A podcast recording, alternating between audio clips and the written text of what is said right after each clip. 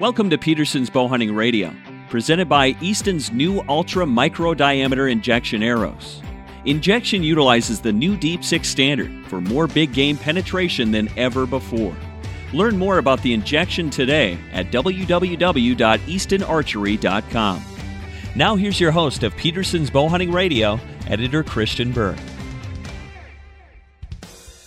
Welcome to Peterson's Bowhunting Radio. We are the voice of bowhunting, and as always, we're glad that you've taken some of your time to be with us today because we have an absolutely dynamite show. I am excited for uh, this time and been looking forward to this for a long time because I've got one of uh, bow hunting's real uh, living legends uh, on the line with me today, uh, Mr. Tom Miranda.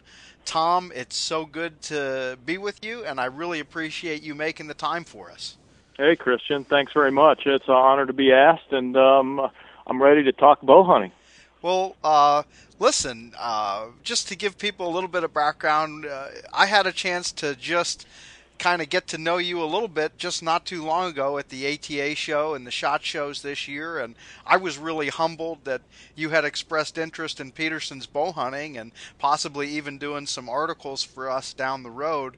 Um, uh, that was neat, and it was neat to hear a little bit about your, you know, your quest for the slam.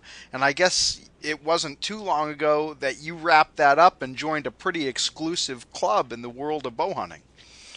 Yeah, I was uh, very fortunate to uh, complete the Super Slam of North American Big Game in May of 2011. Uh, I was able, because I'm a TV guy um, and been doing TV shows for 25 years, I was able to capture all uh, 29 arrow impacts and uh, actually come out with a DVD that shows uh, all the hunts and uh, all the trials and tribulations to get a to get a Super Slam. Uh, so yeah, I was very very fortunate, very lucky, uh, very blessed. A lot of the super slammers that went before me uh, were my idols and heroes, and uh, those were the guys that inspired me to to move forward. The you know the the Chuck Adams, the Jack Frost, the Tom Hoffmans of the world. Uh, you know those guys are the guys that influenced me the most in in going for the slam. So it was a yeah it was a it was a great accomplishment, and uh, the DVD is called Adventure Bow Hunter, and uh, we've done quite well with it, and a lot of positive. Uh, uh, comments on the DVD, 320 minutes long, so it's uh, longer than the Ten Commandments if you sit down to watch it. Uh, but it's uh, it's a lot of uh, a lot of hardship, a lot of missed shots, a lot of tough hunts, and uh, to get 29 uh, North American animals uh, with a bow and get them all on video, very very difficult. Yeah, and you had uh, you had told me the number. I can't remember offhand though. When we spent some time at Shot Show, how many uh, bow hunters, basically in history, have completed the North American Super Slam? To my knowledge, uh, with a bow, there's 22 Super Slammers, and there are 19 bow hunters who have actually registered their slam with the Grand Slam Club Ovis Super Slam organization. So, 19 registered slams, 22 uh, hunters have. Uh, uh, at least say they've completed it. 19 of them have registered. So that's what what it is right now. And there's a lot of guys going after it. I know uh, personally of over 30 guys that are trying to finish their super slams with a bow. And a lot more guys out there probably than I know are going after it. So it's a it's an incredible accomplishment. It's a big feat. You know, uh, nowadays uh, they also have what's called a Super 10, and basically a Super 10 is kind of like a mini Super Slam. It's where a hunter would go after one uh, animal from each of the 10 categories in a super slam. So it would be like getting one bear, one deer, one caribou, one moose, one sheep. Uh, and when you get the 10 categories filled, you got a super 10, uh, which is an incredible accomplishment and really spans the, the length and breadth of North America of what it would take to do a super slam. And uh, it's kind of an interesting stepping stone to go after the 29 North American big game animals. Yeah, and uh, I mean, I'm just blown away by that number of 22. Of course, you know, just this past weekend was the Super Bowl, and probably, you know, most everyone who's listening now uh, watched at least some of the Super Bowl. And the thing that always strikes me, you know, after the game, of course, some of the uh, the sideline people are interviewing the winning players, and, and a lot of those people in the media, of course, are former players themselves. So there were a number of people who had been previous Super Bowl winning players, and they're sort of congratulating these guys from the Ravens and welcoming them to the club because, of course, it's a pretty exclusive club to be in the group of guys who have won a Super Bowl. But gosh, there's you know, by order of magnitude, you know, many, many, many more times people who have won Super Bowls walking around in this country than have gotten the Super Slam with the bow and arrow. I mean, 22 is an extremely exclusive club. You guys could get a, a private table at a fine restaurant and get everybody gathered. And of course, some of those folks, uh, I'm sure, are no longer alive. So you're in pretty elite company. But uh, the other neat thing that I really liked uh, when we talked, Tom, is, you know, you told me a little bit about your background and getting the impression that you know you kind of got started in in hunting and the outdoors pretty much the same way as a lot of the rest of us. And I can't imagine when you were a young man, uh, not that you're still not young, but when you were a kid, I mean, you, you, know, it's not like you had this great dream probably to go after the Super Slam when you were just a, a young guy getting started with the bow and the arrow. Yeah, you're exactly right. I mean, you don't even have those types of thoughts on your radar uh, when when you're a youngster. Uh, of course, nowadays with uh, magazines like Peterson's Bow Hunting, television shows, videos like Adventure Bow Hunter, a lot of young guys are getting a chance to look at some of these accomplishments that that weren't available before. When I was growing up in the 60s and 70s, uh, you know, we had Fred Bear, uh, you know, we had uh, Howard Hill. There were there were a few uh, videos that were available, but of course we didn't have cell phones, we didn't have DVDs, we didn't have a lot of these associations. Uh, even the Pope and Young Club it wasn't even formed at that point. So at, the, you know you you really didn't have a place where you could gather and meet a lot of these people and talk to them like you do now uh, at, at archery trade show or uh, at the Grand Slam or, or SCI, some of the conventions that are available now, where a lot of these guys come and and and you have a chance to meet them. So you know you don't think about those things. I, you know I grew up in Columbus, Ohio. I was a trapper when I was 11 years old. I started trapping muskrats. There's a a, a river that ran near my house. It was called Big Walnut Creek, and uh, there was a railroad track that ran uh, down there, and a trestle that crossed the river. And I would go down there and throw rocks in the river and watch the muskrats swim. And uh, my next door neighbor was a trapper, and one thing led to another, and I ended up following him around on his trap line when I was 11. And uh, he eventually found girlfriends, and I eventually uh, inherited his traps and started running my own trap line. And uh, I really got bit by the trap line bug, and eventually, after high school, uh, decided that I wanted to trap for a living. And I, uh, my parents used to take me to the Upper Peninsula of Michigan to go fishing, and I decided to take my Jeep, uh, which I had bought with my trapping money, by the way, and drive north and see if I could find a piece of property that maybe I could build a log cabin on and be a trapper. And of course, my parents uh, were were pretty much distraught in the fact that I wasn't going to go to college and I wasn't going to be an engineer or or uh, have a, a, career um, that I was going to be a trapper. But that's what I ended up doing, and um, I actually built my own cabin and lived for three years in the UP and ran trap lines and.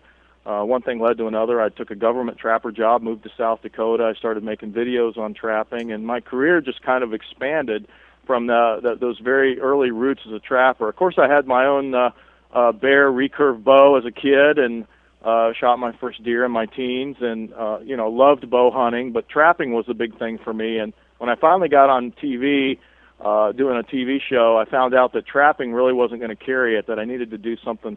If I was going to do outdoorsy stuff, I was going to have to do something a little bit different. And of course, I always loved bow hunting, and so I started just doing bow hunts. And it was deer hunts at first, and then a then a black bear hunt, and then an elk, and the typical uh, big game animals that uh, guys who live in the Midwest go after. You're going to hunt your uh, caribou in Quebec, you know, when you first get a chance to go to Canada, or maybe a black bear in, in Ontario.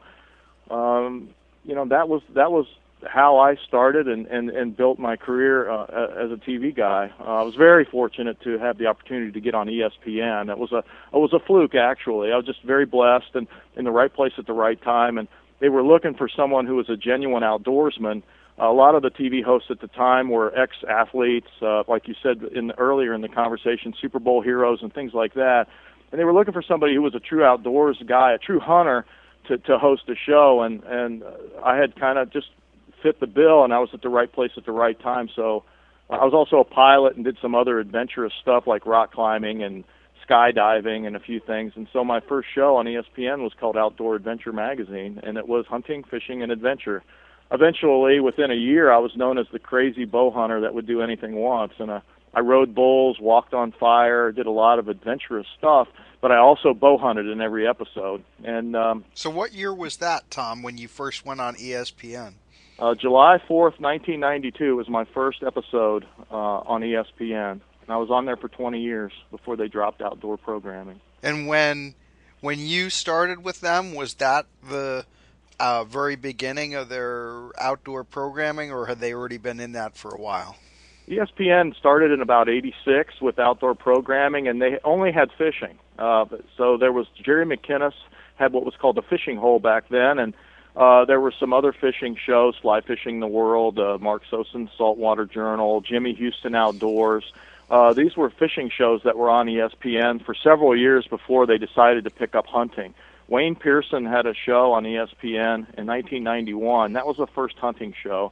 Uh, mine was the second, uh, Outdoor Adventure Magazine in '92, and uh, I was more of an adrenaline sports show that had a dab of hunting each week. I had fishing each week as well, and uh, we did that show for six seasons.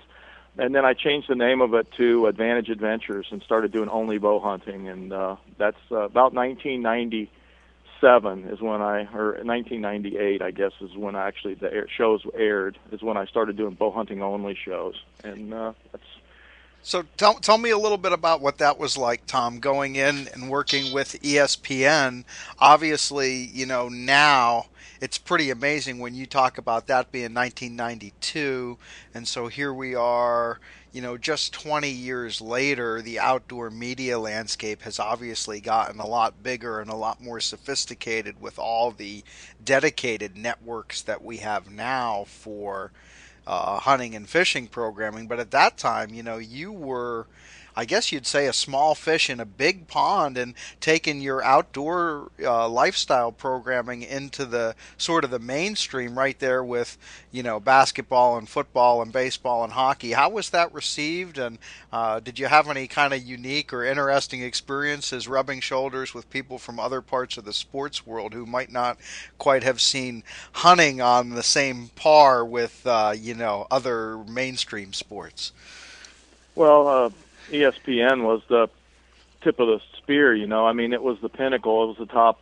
You couldn't get any higher. I mean, it was the best uh, network to be on, and uh, they had a very small outdoor programming schedule, and it was on Saturday mornings originally from 7 a.m. to about 11. So there was about eight TV shows uh, every week that aired on ESPN, and if you were one of those eight, you were kind of the the golden child, the gifted ones, and they were very, very strict with uh, uh, the way the shows had to be made, the quality of the shows. Um, but you rubbed elbows with the elite, and uh, I learned. I, you know, I cut my teeth making shows for ESPN, and that's that's where I learned how to tell a story in an outdoor show, and that's where I learned. I went to Sports Center school, and I went to school to learn how to do narrations better, and you know, they did a lot of training with us to because we were just, especially me, because I was just a hunter. I didn't have a professional studio putting my shows together. I was actually edited all my own shows myself in my house. Uh, so it was pretty, pretty much the trapper background, you know, comes through because trappers are do-it-yourself guys, and and that's what I am, a bow hunter, a trapper. I mean, I'm a do-it-yourself guy, and so I would write the scripts. I would hire a cameraman to come with me and film my hunt, and then I would edit it together at home. And uh, that went to ESPN and played to 80 million households uh, back in those days. And ESPN's well over 100 million households now. ESPN two is 90 million households. So uh, it was pretty crazy. And yeah, I got to meet you know just crazy famous people. Um, I've had lunch several times with Dick Butkus and uh, uh, just other sports celebrities that were there, and of course all the other guys that had outdoor shows that I looked up to. Uh, you know, they're just uh, it was it was pretty crazy. Just you never knew who you were going to meet um, when you went to Bristol, Connecticut for a meeting, and uh, just it was it was it was awesome. And yeah, and you told me kind of a kooky story at the shot show. I hope you don't mind me bringing it up and sharing it. But you know, of those 80 million households that were seeing your show back in those days, I'm sure like you know 79.9 million of them loved your show. But there, of course, there's always the uh, a few oddballs out there. And you said that at one time, I guess somebody had called the the studios at ESPN and made a threat against you, but somehow they ended up leaving that on Chris Berman's voicemail. Tell you know, do you mind sharing that story and how that ended up? And then you got to, I guess, spend some time with Chris and all that. Yeah, well, um, the, the the deal was is I did bow and arrow hunting shows, so uh, the animals were a lot closer when they got shot. It wasn't this rifle shot 200 yards away, and so on my episodes, the animals were very close, and we had lots of close-ups of animals, deer right under the tree, and things like that. And so it becomes, you know, a little bit more. Uh, dramatic and more it's more of an emotional thing to see a bow kill uh, at close range compared to a rifle kill at a distance and uh, people who weren't hunters who watched ESPN sometimes would accidentally or purposely turn on their TV on Saturday morning and here would be uh, Miranda shooting a deer at 10 yards with his bow and it created a lot of uh, hate mail towards me uh, from people who weren't hunters and uh, I I got more mail than anybody else, and it was because it was the archery and because it was the up close and personal. Uh, you could see everything uh, compared to the rifle hunting. But yeah, someone had called in and tried to get a hold of me or somebody at ESPN and actually pressed the numbers required to get to Chris Berman's voicemail. Of course, he was known back then and probably still today as Mr. ESPN, and uh, he was a Spain Sports Center guy. Back, back, back, back, back, back. You know that guy. So uh, they left the they left the voicemail on his on his voicemail of that they wanted to kill me, and it was basically basically a death threat against Tom Miranda for killing animals on ESPN. And of course, when the network called me, they asked me where I was, and I said I'm on home. And uh, but about that time, the highway patrol pulls up in front of my house, and one thing leads to another, and uh, it was it was pretty it was pretty wild for a while. I think it really rattled ESPN a little bit to to know that there were people out there that just were that much against hunting, and uh, you know, to, to you know that radical to a point. But um, yeah, I got the opportunity later to go to Bristol and and uh, meet Berman and and all that, and it was kind of a big joke for a while around the studios. But it's uh, it's been a long time ago, and uh, yeah, it was one of the many stories I guess that that I had while I was working there. So you had a obviously had a good uh, long run with ESPN, and like you said, uh, gave you uh, a pretty broad reach around this country, and, and there's no doubt that you know that was a big, big part of obviously elevating you know Tom Miranda's name uh, uh, within the hunting community, you know, at large, and specifically within the bow hunting community. And I know uh, not too long ago now, ESPN made the decision for whatever reason to move away from the outdoor segment, and uh, so you had to make some changes. And uh, now you're part of the uh, the InterMedia family here with Peterson's Bow Hunting and Sportsman's Channel and, and all the other properties that we have, which is great for us. Um, tell me a little bit about that transition and uh, you know the new television projects that you're working on now. Well, uh, yeah, when ESPN and it, we knew about five years before it happened that ESPN wanted to go back to stick and ball sports. I mean, that's where they made their money. That's that was a, a good model. You know, ESPN also owned Bassmasters. Uh, you know, ESPN was owned by Disney, so that's uh, you know another. It still that, is, yeah. Yeah, exactly. But uh, that was uh, that you know whether that affected them getting out of outdoors or not, I don't know. But I think they wanted to go back to stick and ball, and they were looking for a place, you know, shows to take up the outdoor block areas. And what happened? Soccer became very popular. There were some World Cup games, and the U.S. Uh, women's soccer team did well in the Olympics back in the day, and so soccer was kind of getting growing. And you know, at eight o'clock on Saturday morning is two o'clock Saturday afternoon in the in Europe and that's when the big soccer matches are going on. And so ESPN decided to swap out some soccer um, in, in place of the outdoors, and that pushed us all away. Uh, I immediately was called by several different networks, and uh, was able to work a deal with Sportsman Channel and NBC Sports Network to air my shows simultaneously. So right now my shows air on NBC Sports, uh, and the show is called Territories Wild.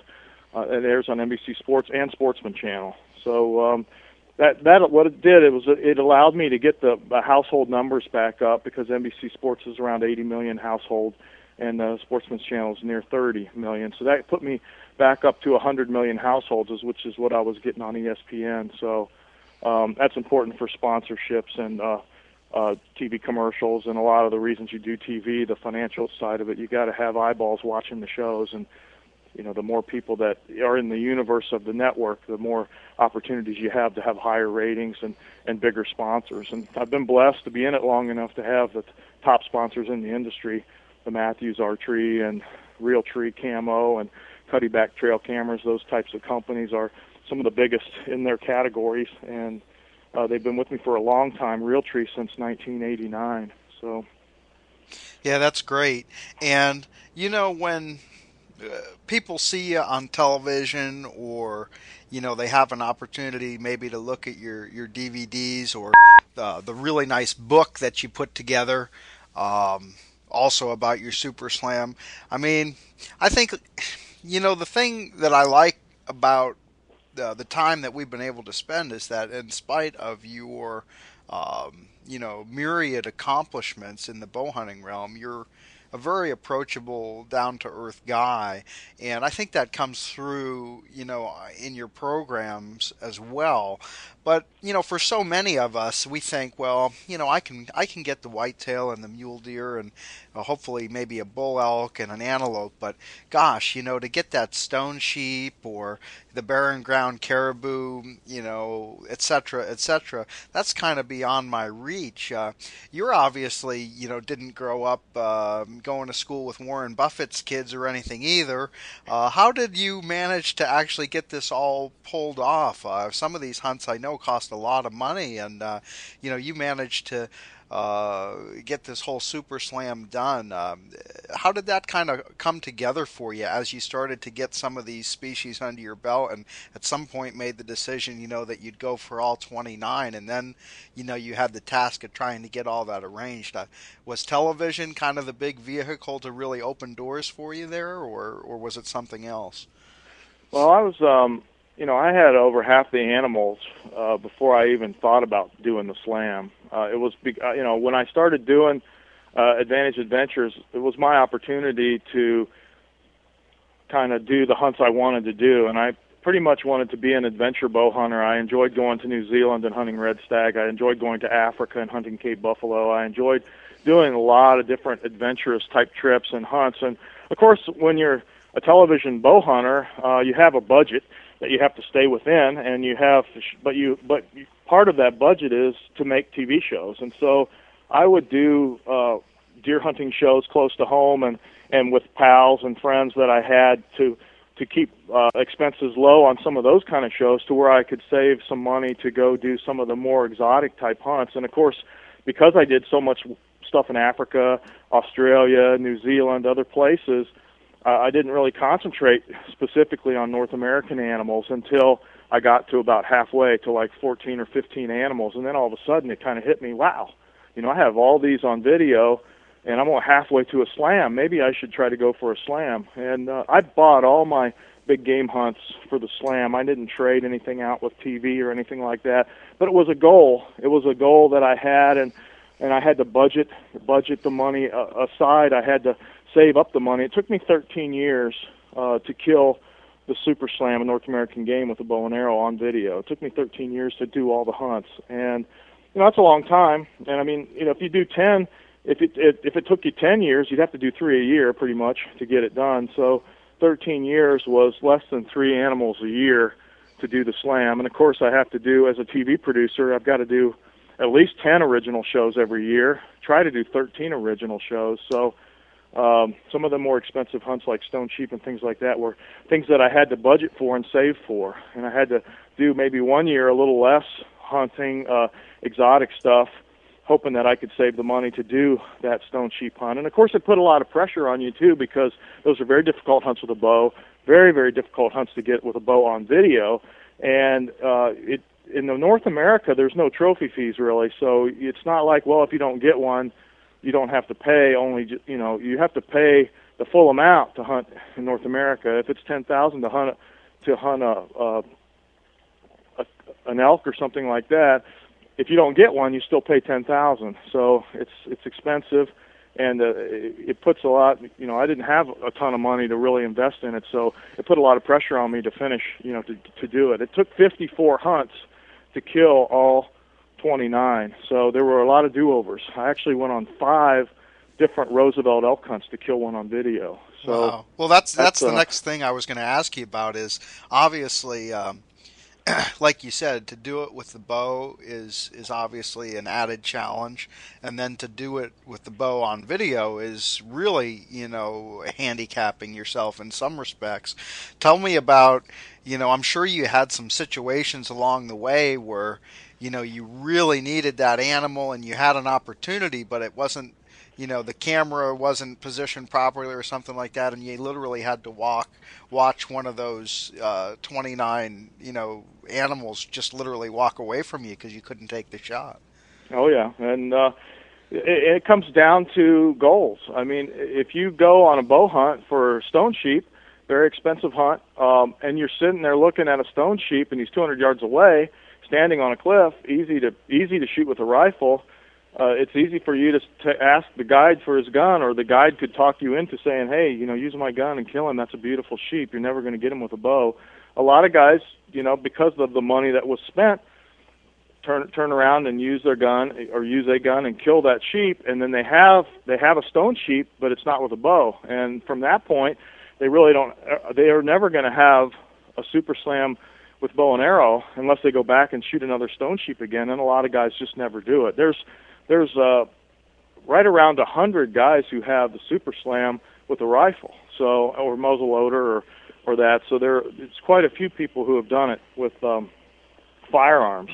But relatively speaking, with a bow, there's not because it's just that much harder, and you really have to be disciplined. And I can think of a story on the desert sheep hunt. Uh, Uh, obviously, the sheep and goat hunts, the mountain hunts, are some of the tougher ones to get, not only on video but with a bow. But on my desert sheep hunt, I was at full draw at 20 yards to a beautiful ram, and my cameraman couldn't see the ram, and I kept all at full draw. I'm whispering, you know, talk to me, talk to me, tell me that you have it, tell me, and he finally just blurted out, I can't see him, I can't see him, and so I took three steps forward at full draw to give him some room to move around me.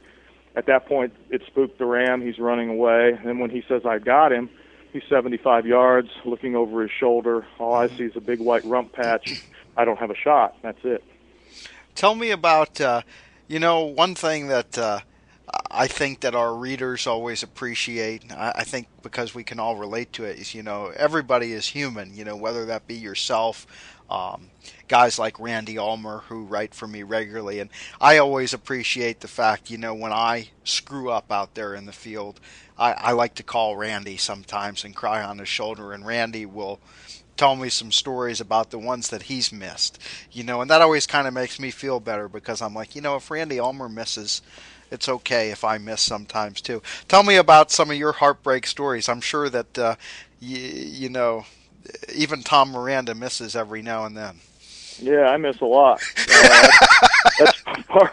That's part of bow hunting. I mean, you know, some some people will say if there's an arrow in the air, there's hope. But I mean, I need to have the video camera running. So a lot of times, if you can stalk him by yourself, you've got a way better chance than stalking him with with the cameraman over your shoulder and the camera. I look at the camera as a third person, and sometimes on guided hunts, the guide wants to be there too, and uh, that really turns into a crowd and makes it even that much more difficult. But yeah, I mean, the thing is, is when you're at full draw, uh, in my mind, on a hunt, you get one chance. A bow hunt, you get one chance.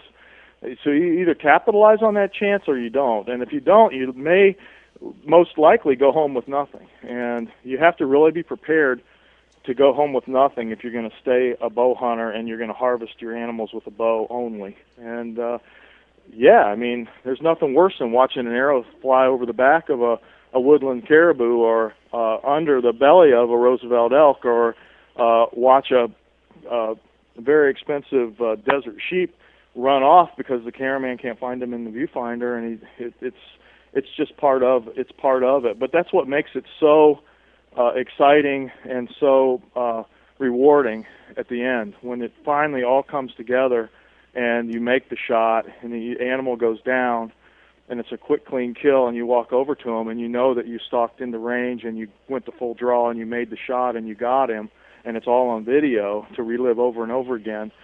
Um it's why I cry at the end of the video. When I finally got my desert sheep I break down and I didn't know what to say. I didn't it was 13 years to get the slam. I'd been working like crazy to get all the animals on video. It was the last one and it just overwhelmed me. I just didn't know what to think. I didn't know what to do. All the years of doing it, I always could turn to the camera and say something, and um, I was speechless. I just didn't know what to say, and it was just all that emotion comes rushing forward. And I think everybody who's ever bow hunted knows that when you when you make the shot, a lot of times is when the nerve sets in and your leg starts rattling in the tree stand, and you start like you know you just get flushed, and it's like holy cow, man, that was crazy.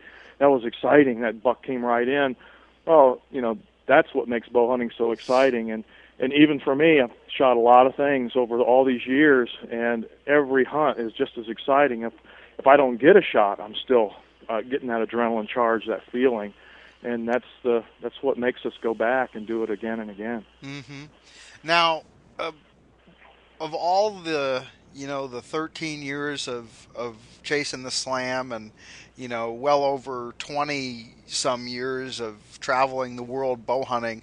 What are some of the you know the things that have sort of really become clear to you in terms of uh, preparation and shot execution that you share with people? You know i think that you know if you want to let your mind be over analytical. You know, we can make this bow hunting thing real complicated, but at the same time, I think we're better off most of the time if we if we keep it as simple as possible. Uh, what's your take on that, and what are some of the lessons, advice, tips that you can offer to the listeners of? Uh, you know, maybe a routine or preparations that you go through that help you to be able to capitalize on those one opportunities that you get. Well, I I think that um, you know a perfect analogy is a lot of guys really struggle catching fo- co- fox and coyotes in traps, and I've given a lot of lessons on how to catch them. And I think the the biggest thing that you learn is is uh, uh, to try to be a good predator trapper, and this uh, this also goes with being a good bow hunter, just the same, is that you know when you're first learning, you need to do everything by the book. You need to take only broadside shots if you're if you're a bow hunter. You need to always have clean gloves on, always clean boots, always pack your trap tight if you're trying to catch a coyote or a fox. You have to go by the rules, but with experience, after you've caught a hundred coyotes or a thousand coyotes or five thousand coyotes like I have, you learn eventually what you can get away with, and you learn your own system, and you learn to think um, a little bit outside the box, and you you become more of a killer when you've done that. And bow hunting is the same way. I mean when you're first learning, you have to go by the book. And I get punished sometimes on TV because I might take a frontal shot on a deer, uh, and they'll say, "Oh, you're teaching people the wrong way to do it." Well, when you start out hunting, you don't want to take frontal shots on deer or any animals because you uh, you don't have the experience, you don't have the knowledge, and you don't have the maybe the wherewithal to get that done in that type of a situation. But when you've hunted a lot, like Randy Ulmer, for example, you've mentioned his, his name these guys can make 100 yard shots. You know, these guys can make the shots and they have the confidence and they do it. And it's not unethical if you can get it done. And I think I take the first good shot opportunity that I know I can kill the animal with. And more times than not, many more times than not, it's a successful shot. And I think that, you know, I'm thinking about getting the arrow through the vitals. So I'm thinking about always about the opposite front leg. I'm always thinking about the bone structure of the animal. I'm always thinking about you know, is he alert or not? You know, a lot of times he could be at 10 yards, but if he's looking right at you in the tree, you know, you, you might not want to make the shot. You know what I'm saying? Because he will probably string jump you. But if he's if he's calm, if he's walking, you know, if there's other reasons to know that he doesn't know you're there, whether it's a caribou, elk, or whatever, a lot of times that element of surprise will let you get away with a lot more. And it's just a learning experience over the course of time. Yeah, sure, I make mistakes. Everybody makes mistakes, but that's part of learning, and you try to learn from those mistakes and go forward. And uh, it's what makes it so challenging because every situation is different. Talk to me a little bit about uh, your own personal shooting regimen. Obviously, with all the travels that you do and all the species that you pursue, uh, you have opportunities pretty much throughout the calendar year. And I know that, uh, you know, even later this week, I think you told me you're you're heading to New Zealand to chase something. So, uh, how do you keep in shooting shape throughout the year? How often do you shoot? How many arrows do you shoot? Uh, and what is your sort of advice for the for the uh, you know average bow hunter and in, in keeping in good shooting shape and form throughout the year? I think a, a bow hunter needs to stay in good physical shape regardless. So, you know, I I run when I'm home, a couple miles a day. Um, I get in a sauna. I enjoy that, and I think that that helps me stay somewhat healthy from a standpoint of uh, just heating my body up and getting that internal sweat going and my heart rate up and, and things like that. Um, shooting wise, uh, I don't shoot every day, uh, but when it gets close to a time to to to do a trip, I I probably shoot 50 arrows a day for a week before I go. Uh, but the thing is, it's not about it's not about the quantity; it's about um, the quality of your practicing. And one of the things that I do is I'll hang branches over my 3D targets. I'll I have bushes that I hide behind, um, and I try to practice like I'm really hunting. I don't just go out and stand in front of a target and shoot a hundred arrows. Uh, I like to kneel down and lean out behind bushes and shoot. And I think 10 arrows practicing like you're really hunting is a lot better than shooting a 100 arrows just standing there. And if you think about it, if you're in a ground blind in Mexico after a Coues deer and you've been sitting in the same ground blind for three days reading a book, um, when finally that big Coues deer comes in, are you uh, going to be so relaxed and so bent over your chair that you're by the time you grab your bow, you're going to have to stretch up and shoot through this hole? Your form's going to be all thrown off, and um, you're probably going to make a crappy shot. And so you have to think a little bit about all these types of things. That's how real hunting is. You're not going to just stand there like you do a target and shoot. You've got to shoot around the branches. You've got to shoot in holes in the in the bushes, and and that's how I practice. And I think that that helps really make the difference. Another thing too, uh, when it comes to form, there's a lot of cheat. Uh, there's a lot of things out there you can do now to cheat your form, and one of them is your bow sight. I shoot a uh, what's called an IQ bow sight, and it has a retina. Uh, uh, feature on the actual housing. And it sounds like a gimmick, but the reality of it is, is that retina tells you if your bow's torqued or not. And it's easy in a ground blind or easy in a tree stand or easy in a situation where you're leaning out to make a shot to torque your bow and try to align your pins, and that's going to throw your shot off. Just a quick glance at that retina will tell you if your bow's torqued or not, and that can really help you uh, in your bow shooting form. And it's just another way that um, I use that retina to check when I'm just shooting in practice just to see that my form is good. You don't have to look at it every time once you've used it for a while, but it's nice to have that check. Mm. And uh, those are the types of things that I think make a difference. Yeah, that's a good transition because that was the next thing that I wanted to ask you about was equipment. Obviously, um, I know that you've been with Mathews for some time, but uh, being you know involved in the archery industry and seeing the progression and the evolution of bow technology, arrow technology, broadhead technology, clothing technology, everything has just gotten so much better, you know, in the past 20 years. Um, tell me what you think are some of the most significant trends that you've seen in recent years on the equipment side and maybe a few key items. You mentioned that IQ bow sight. What other things do you feel like are really giving you uh, an advantage in the field that you might not have had five or ten years ago, Tom? Well, I think uh, parallel limb design. Um, you know, a lot of people. Mathews came out with it originally, and a lot of people, a lot of the bow companies are using it now uh, it just makes bows a little more compact. It makes them the brace heights uh, a little bit longer, which makes the bows a, lo- a lot more forgiving. Um, there's there's a lot of advantages to parallel limb design. That's why a lot of the other bow companies are using it now. Um, obviously, the bows are quieter. Obviously, the bows um, are faster. Uh, the arrows now that we don't use aluminum so much, we're using all uh, carbon uh, type products for arrows. The arrows are are straighter. Um, you know the broadheads are better. I'm, I'm shooting Rage two blade titaniums, and um, you know you get pass throughs on almost every shot. The the animal dies on video, um, meaning he doesn't run a hundred yards. uh, in the past using some fixed blade broadheads.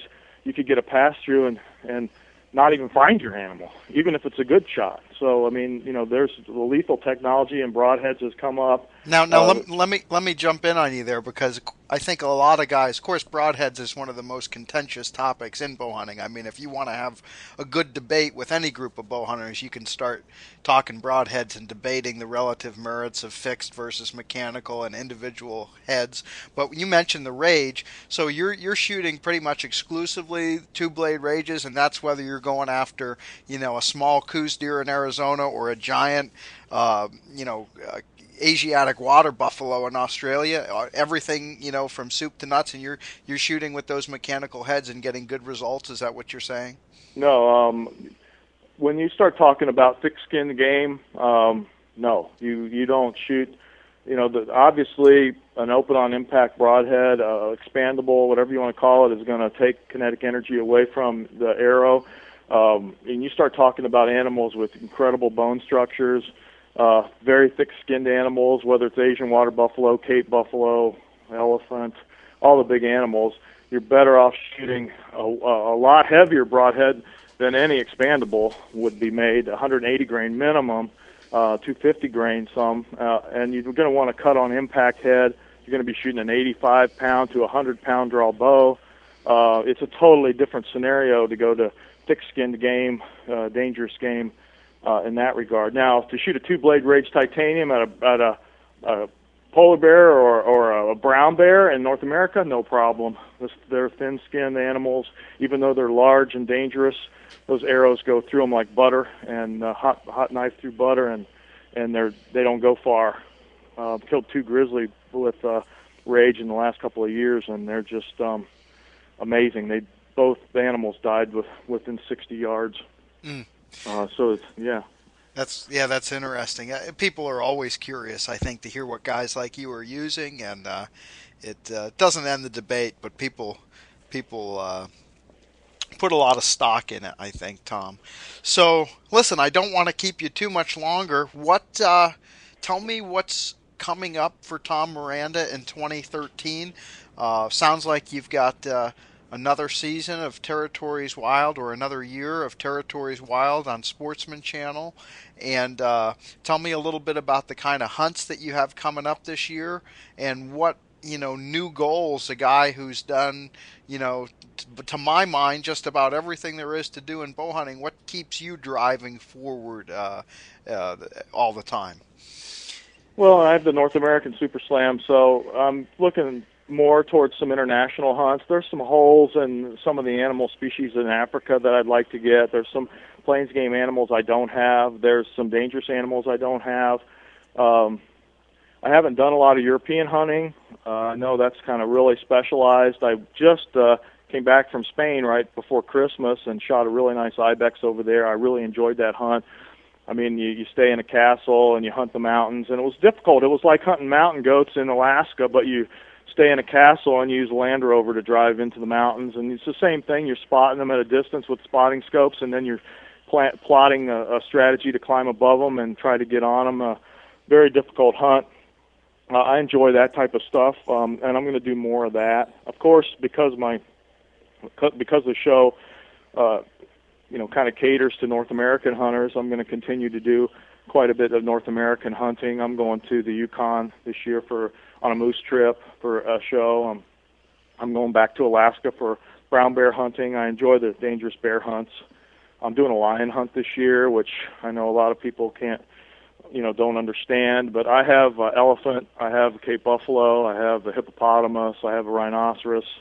Um, you know, I, I have a leopard, so I only need a lion to have the big, dangerous six African animals with a bow. So I'd like to finish that. Um, I know that's a it's it's that's my big my big big trip this year to do that, and uh, it's it's a kind of a pricey hunt, but then again, it's something that I've been saving for and something that I'd really like to accomplish in my career. I have the other five animals mounted in my trophy room, so to have the lion and have the big six would be a big deal. The Safari Club International has several levels of uh, accomplishments and um, you know, one thing that I'd like to say too, in closing, is that I'm a big believer in registering your animals. You know what I mean?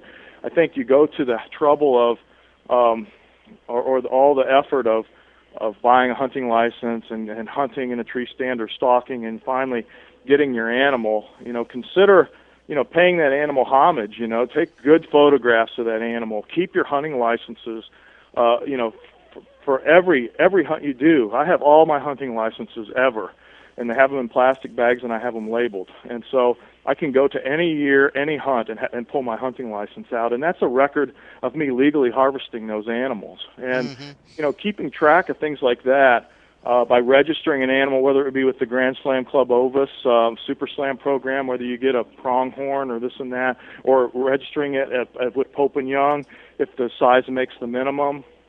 There's a new club called Whitetail Slam where you, the whitetails are divided into eight different subgroups across North America. Any four deer is a is a whitetail slam.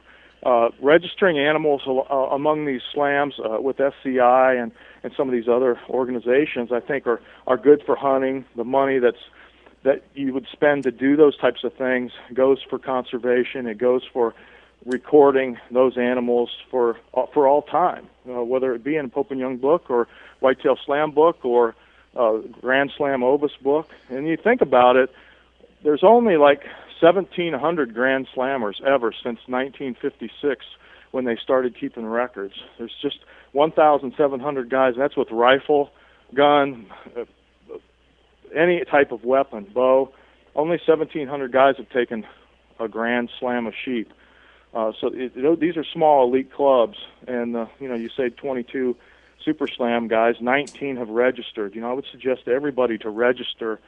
You know, that's how you document what you've done, and mm-hmm. you sign an affidavit that you legally took the animals, that you took them um, in fair chase, and and you know, I think those things are very important for hunters to to consider. Obviously, you shoot a doe with a legal tag and you want to have some meat for your freezer, that's one thing. But if you shoot a nice buck pay homage to that deer and uh, the respect, give him the respect he deserves with a really nice photograph and register him in Pope and Young. You know. Yeah, sure.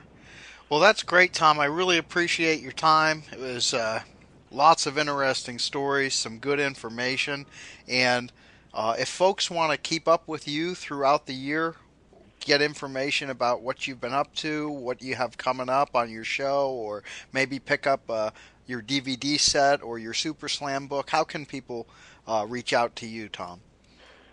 Well, I'm horrible on Facebook. I apologize for that. But um, you have a website or something? TomMiranda.com. Uh huh. Yeah, TomMiranda.com is the best place to come uh, to see what I've been doing.